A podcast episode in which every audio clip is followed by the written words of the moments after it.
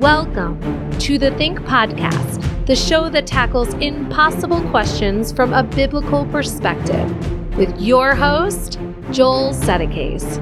And now, get ready to think. So normally on Wednesdays, we do Worldview Wednesday episodes, of course, but today Pastor Rafe is out of town. He's on vacation, or maybe he's in town, but he's on vacation, doing a staycation, enjoying that good quality family time.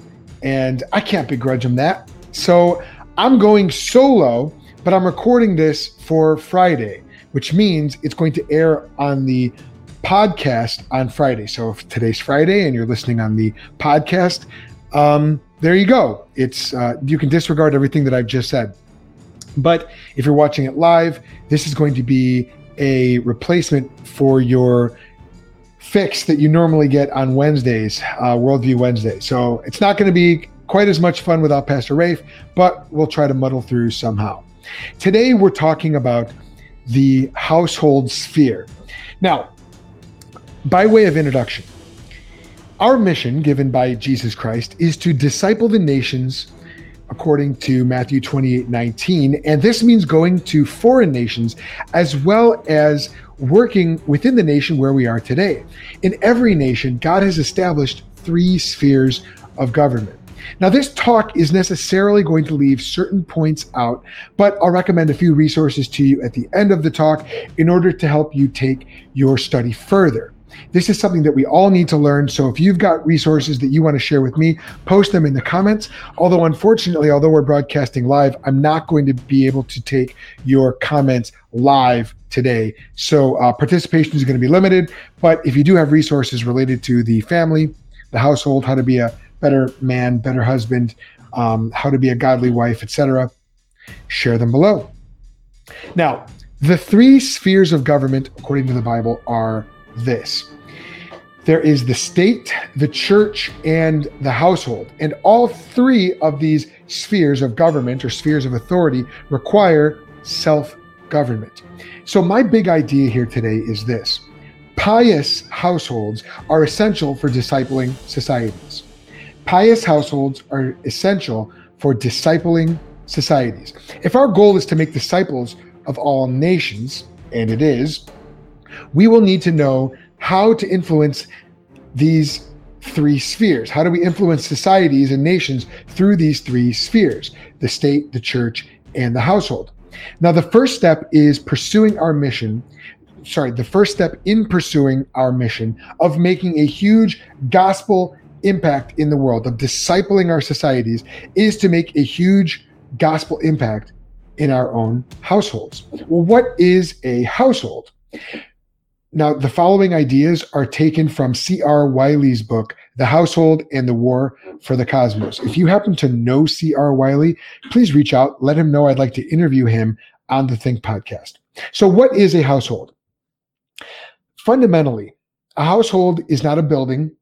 Okay, it's not a single family home, an apartment, a condo, or anything else, or even a family, but it's rather an authority structure. Historically, the household is a mini economy. In fact, the word economy comes from oikos, meaning house or home, and nomos. Oikos nomos, economy is where that comes from. Nomos meaning law. So it's the law of the house. It's a system of the house. Its members work together for mutual benefit or the common good, according to C.R. Wiley. Households were historically centers of industry and creation. Businesses were run out of homes, as many are still today. My dad is a small business owner and runs his business out of the home. When I was a kid, I worked with my dad, and the business was all run out of the Setakay household. Even today, my own ministry, the Think Institute, where I am right now, I'm in the Think Institute study, but this room is an area that Elisa and I have carved out of our house. Businesses in the old days often were run out of homes. Now, let's talk about piety, because I've said that pious households are essential for discipling societies. What is pious is that which exhibits piety. So what is piety? Piety is devotion to one's duty, so to speak. There's an ancient Greek word that means the same thing as to show piety, eusebeo.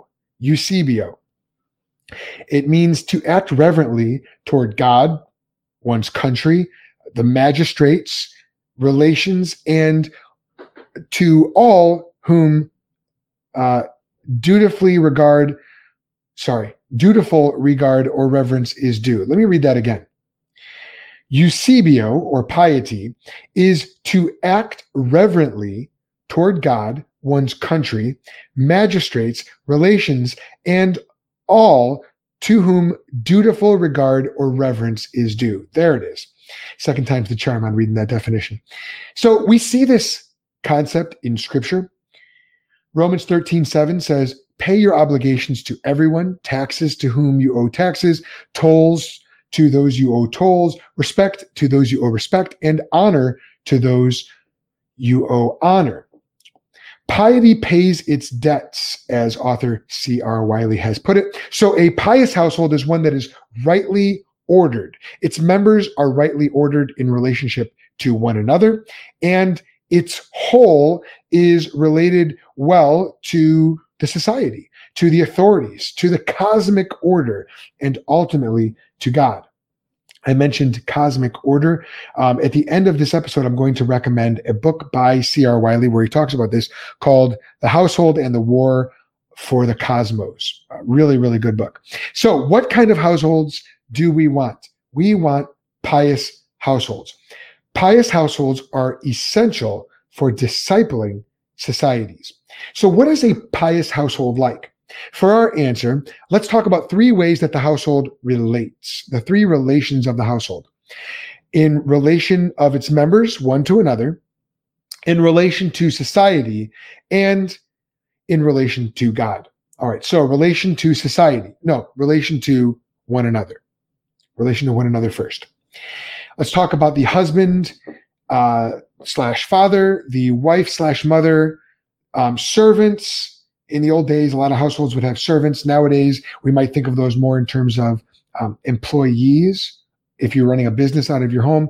And then, of course, children, who really come above servants or employees in the household. I just happened to read that out of order there. That was not an intentional ordering. Now, the word husband comes from two old words, hus, meaning house, and bandi, husbandi meaning holder. So to be a husband is to be a householder, to be a dweller in and a manager of a household. He's the one who takes ownership of the household and responsibility for its members. And I mean ownership in terms of deeply ingrained personal responsibility for the household and for its members, and the husband holds the household together. Let's look at some of the requirements for elders and male deacons in 1 Timothy 2 in order to get a sense of the ideal Christian husband and father. Now, these are going to be requirements that the Apostle Paul says are necessary for an elder or a male deacon, but we're going to see that they're also very appropriate in terms of describing what a husband or father should be as well. So here are some of those characteristics. Now, I've excluded some of the characteristics that I believe specifically pertain to being an elder or an officer in the church. And I'm just looking at those ones that are ideal for the household, whether or not you're an officer in the church. Okay, here they are. Above reproach, hospitable, not an excessive drinker, not a bully but gentle, not quarrelsome, not greedy, manages his household well. That goes back again to the word husband, being the householder. Have his children under control with all dignity, keeping a good reputation among outsiders, worthy of respect and not hypocritical. Going back to the children piece, for an elder, his children really actually should be believers, or at least faithful. Now, a marriage in biblical terms is like a play in which the husband plays the role of Christ and his wife plays the role of the church. You can read more about that in Ephesians 5, verses 22 through 33. The husband is the authority over his wife, 1 Corinthians 11:3. The man is the head of the woman, which means he's responsible for self-sacrificially leading her and the children. And he answers to Christ for how he governs and leads his household. He's also responsible for the education of the children, according to Ephesians 6:4, which says fathers are not to exasperate their children, but to bring them up in the teaching and admonition of the Lord. Now, does that mean the husband has to be the one daily homeschooling his children or something like that? No. In many households, including my own, my incredible wife homeschools the kids. And I know there's a lot more families who are watching this or listening to this who have entered into that homeschool realm in one way or the other. But the husband also, ultimately, the father ultimately takes responsibility for what the kids are being taught as the shepherd of the home. Now, that of course is going to be a decision that the husband and wife makes together. It's not something that he's going to just make for his own benefit or something like that, or unilaterally, but ultimately the buck does stop with the dad. The buck does stop with the husband in terms of how his children are being instructed and shepherded and discipled. And the same, by the way, is true. I've written on this, talked about this quite a bit. When it comes to education, the same is going to be true even if you send your kids out of the home for school to a private school, a Christian school, or something like that. If you send your kids to public school, let's talk about that. I'm right now at this point in history, I'm a big believer that Christians should be taking their kids out of the government school system. That's another conversation, although I do believe we do need more Christian teachers in the public school system. Okay, so he's responsible for self-sacrificially leading his kids and overseeing their education. He is not to be a tyrant, nor to seek his own benefit above the benefit of the other household members. In fact, he's actually supposed to seek their benefit first, as a Christian. The household is rightly ordered with the father as the patriarch. Now, that's a term that's gotten a very bad rap lately, but we have no problem talking about the patriarchs like maybe you might say the church fathers or Abraham. And really it means the father takes the ownership of responsibility in the home. And the mother, the matriarch of the home, if you will, who is in every way the equal of the father, ontologically speaking, but she places herself in subordination or submission to him, according to Ephesians 5 and elsewhere, with the two of them being over the children. Now, far from being an oppressive overlord, the godly father gently, strongly leads his family before the throne of God and teaches them God's word. C.R. Wiley calls fathers the middlemen of the cosmos. He stands between his household and heaven, representing each to the other, which I love that imagery. That was a quote from C.R. Wiley. The biblical teaching on household slaves, according to Ephesians 6, 5 through 9, are often used today to teach about employee-employer relationships, since slavery, happily, thank God, is outlawed today. And of course, the logic for slavery being outlawed was embedded into the New Testament in such an effective way that Christian civilization has actually abolished slavery twice in world history. Maybe more on that another time. But we use those instructions more to talk about employer-employee relations today, especially if you're dealing with sort of a household business, something like that. All right, let's talk about relation of the household to society. Again, here are three aspects of this relationship: religiously, neighborly, and industriously. Let's talk about the religious relation to society. First of all, with regard to the local church. A pious family belongs to a local church and contributes in appropriate ways that are beneficial to the local church. A godly father fosters meaningful and godly or pious participation in a local church body. Another aspect of the religious relation is with regard to missionaries. Godly families support the mission of God by participating in that mission through the funding of and praying for missionaries. By the way, if you want to If you're looking for a missionary family to support, you can partner with the Think Institute and the Setakay family by going to give.crew.org/1018841. That's our giving number. We are crew missionaries. If you want to know more, you can reach out to me at thethink.institute@gmail.com.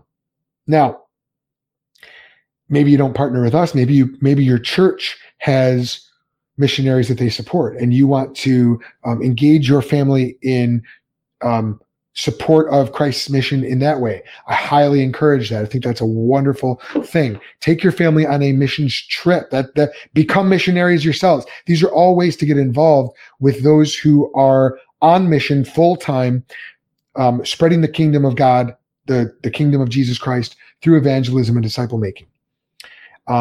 And then, of course, with regard to other organizations, pious families may have their kids involved in discipleship programs like Awana, or they may belong to small group Bible studies or community Bible study groups, et cetera, et cetera. I know I'm looking into getting my kids involved in something called Trail Life USA, which is sort of like a Christian answer to the Boy Scouts. Okay, let's talk about the second aspect of the relation to society, which is the neighborly aspect of it. So we talked about the religious aspect. Let's talk about the neighborly aspect. So again, there are going to be three elements to how a family can engage with their neighbors: caring for those in need, practicing hospitality, and participating in the neighborhood. All right, let's talk about caring for those in need. Pious families practice what James referred to as true religion. That is, caring for widows and orphans in their distress and keeping themselves unstained by the world. Furthermore, pious families practice hospitality. They open up their homes to others, both believers and non-believers, for the purpose of fellowship as well as for evangelism. Although I do not recommend, I think the Apostle John agrees with me on this, I do not recommend opening up your household in hospitality to false teachers, whether they be Jehovah's Witnesses. I will typically go and engage them outside on my front stoop, something like that. Or false teachers. You don't want to provide shelter and encouragement for false teachers who are, in that regard, you're not furthering the mission of Christ. You're furthering the mission of the Watchtower Society or whatever cult or false religion is propagating their propaganda. All right. And then finally, participation in the neighborhood. Godly families recognize that God has placed them in their cities, neighborhoods, and blocks for a particular purpose. And he's done the same with their neighbors. Acts 17:26 alludes to this. Actually, it doesn't just allude to it, teaches it outright. Participating in neighborhood activities is a great way for a household to be on mission. Get to know your neighbors. Get relationships going, get friendships going. I've got some good friends who they have soup nights where they welcome people into their home. And I know other families who are engaged through other means, local school councils, things like that. Actually, I can't think of any Christian families who do that sort of thing right now, but I'm sure that there are many of them. I know a good friend, actually a relative of mine, who was involved in his local homeowners association. And from there, God ended up giving him a lot more opportunity to get engaged in local government. But we're not talking about local government right now. We're talking about neighborliness. So more on government at another time. Now let's talk about how a household can be a center of industry. Historically, the household is where businesses were run out of. Take a look at Proverbs 31, the wife of noble character. I mean, she is running a small business out of her home. See also Titus 2, which says women should be workers at home. That doesn't just mean homemaking or being a stay-at-home mom, although that's beautiful and wonderful, but it also means participation in the family industry, working at home. So working at home, not just staying at home, but working at home. Remember, this was written at a time when businesses were run out of the home. So the wife is encouraged to be a worker at home in the family business. Okay. By the way, that's really how Elisa and I run the Think Institute. We work together out of our household, and she has responsibilities and I have responsibilities, and it's really a beautiful thing. Let's talk about the family's relation to God. In keeping with our trend of looking at three aspects to each point, let's view three ways the members of the household and the household itself relates to God: through the individual devotion or piety of its members, through family worship, and through joining God on God's mission. All right, individual devotion. Each household member should develop his or her own relationship with God, his or her own personal piety. I still remember my dad coming down the stairs as I'm sitting at the table for breakfast. And the first question he would always ask me in the morning was, "Joel, did you read your Bible?" And if I said no, the answer was always, "Stop what you're doing, go read your Bible. Stop what you're doing, go read your Bible." And to this day, I tell my kids the same thing. And to this day, I have to spend time with God first thing in the morning, or else I'm off. I'm off if I don't do that. So individual devotion. Next, family worship. Now, there is a great book by Donald S. Whitney called Family Worship.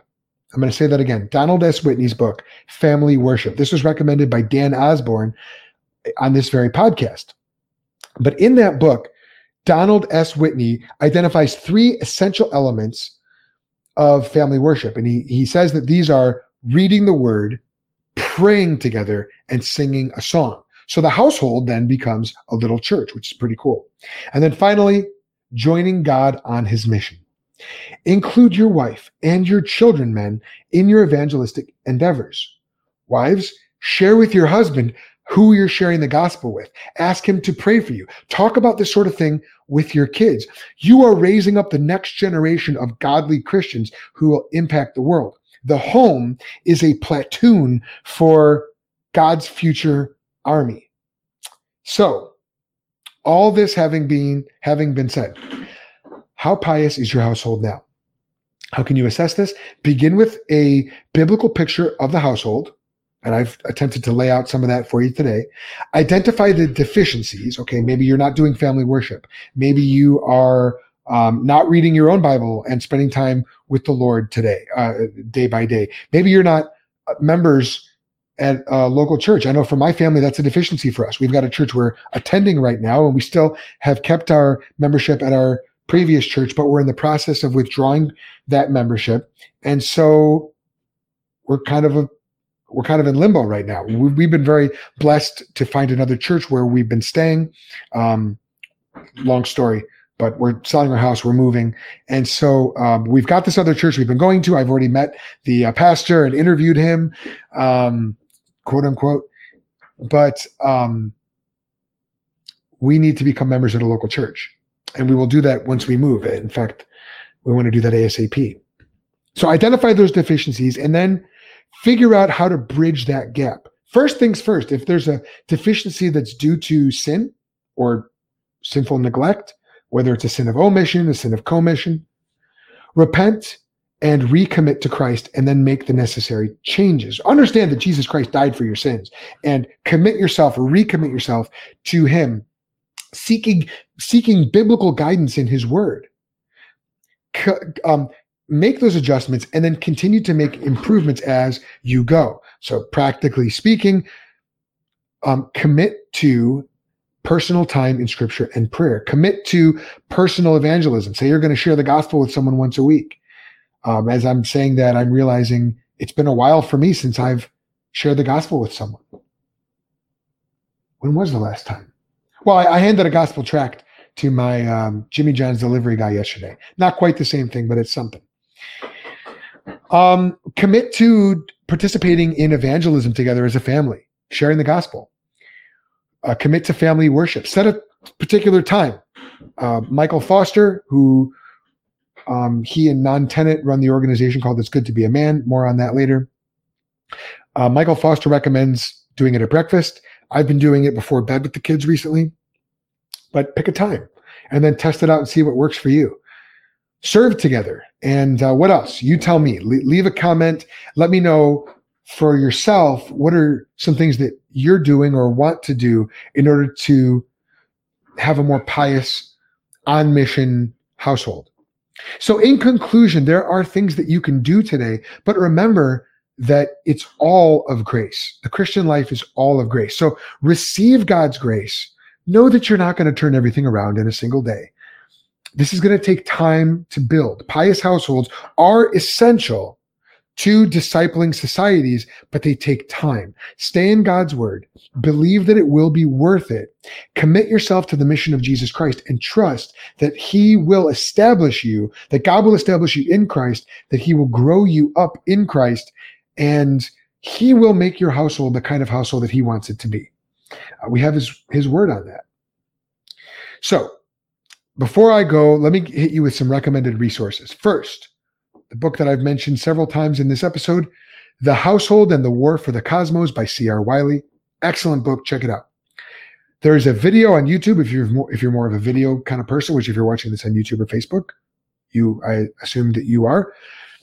The video is called The Paideia of God by Douglas Wilson, and you can search for that. It's P-A-I-D-E-I-A. Paideia, The Paideia of God by Douglas Wilson. Douglas Wilson, I've had on the podcast twice. He is a pastor out of Moscow, Idaho, and he and his wife kickstarted the modern classical Christian school movement about 25 years ago. So definitely a good person to hear from in that regard. And then finally, a couple podcasts for you. Mama Bear Apologetics, for all you moms, great podcast to listen to help think about how you're going to establish your household within biblical ideological parameters, okay, so that you're leading your children especially in the truth. I've had one of the mama bears on this podcast, Hillary Morgan Ferrer, and Lord willing, I'm having Elisa Childers, who's not officially a mama bear, but she's got her own apologetics thing going on, and she has done work with Mama Bear Apologetics as well. She's going to be coming on soon as well, so stay tuned for that. And then two podcasts for the fellas. It's Good to Be a Man by Michael Foster and Non Tenant, and The Pursuit of Manliness by Jarrett Samuels. Jarrett's a friend of mine, and he's based out of Indianapolis. So that's all I have for you today. This is an introduction to the idea of having a pious household, and I want to hear from you about this. What do you think about this? Is there something that I said that you think is especially helpful, or is there something that I said that you think is maybe not biblical? But please like this video, share it with a friend. If you're on Facebook, like the Think Institute Facebook page. If you're watching on YouTube, subscribe to our channel and hit that bell so you don't miss any of our notifications, any of our excellent content, if I do say so myself. Again, partner with the Think Institute and the Setakay family by going to give.crew.org/1018841. I know it sounds like I'm hitting on this a lot lately about our need for sponsors and ministry partners and supporters, but you know what? We need you guys. We need your support. And that is how we are able to fund this ministry. And so if that's something that the Lord is putting on your heart, don't let the professionalism fool you of the content that we're putting out. This is only funded and fueled by like-minded individuals, churches, and ministries like yourself. So connect with us on pretty much all the social media. And this is not goodbye. This is just a little pit stop along the road of your spiritual journey. That's all we have for you today. So until next time, I hope it made you think.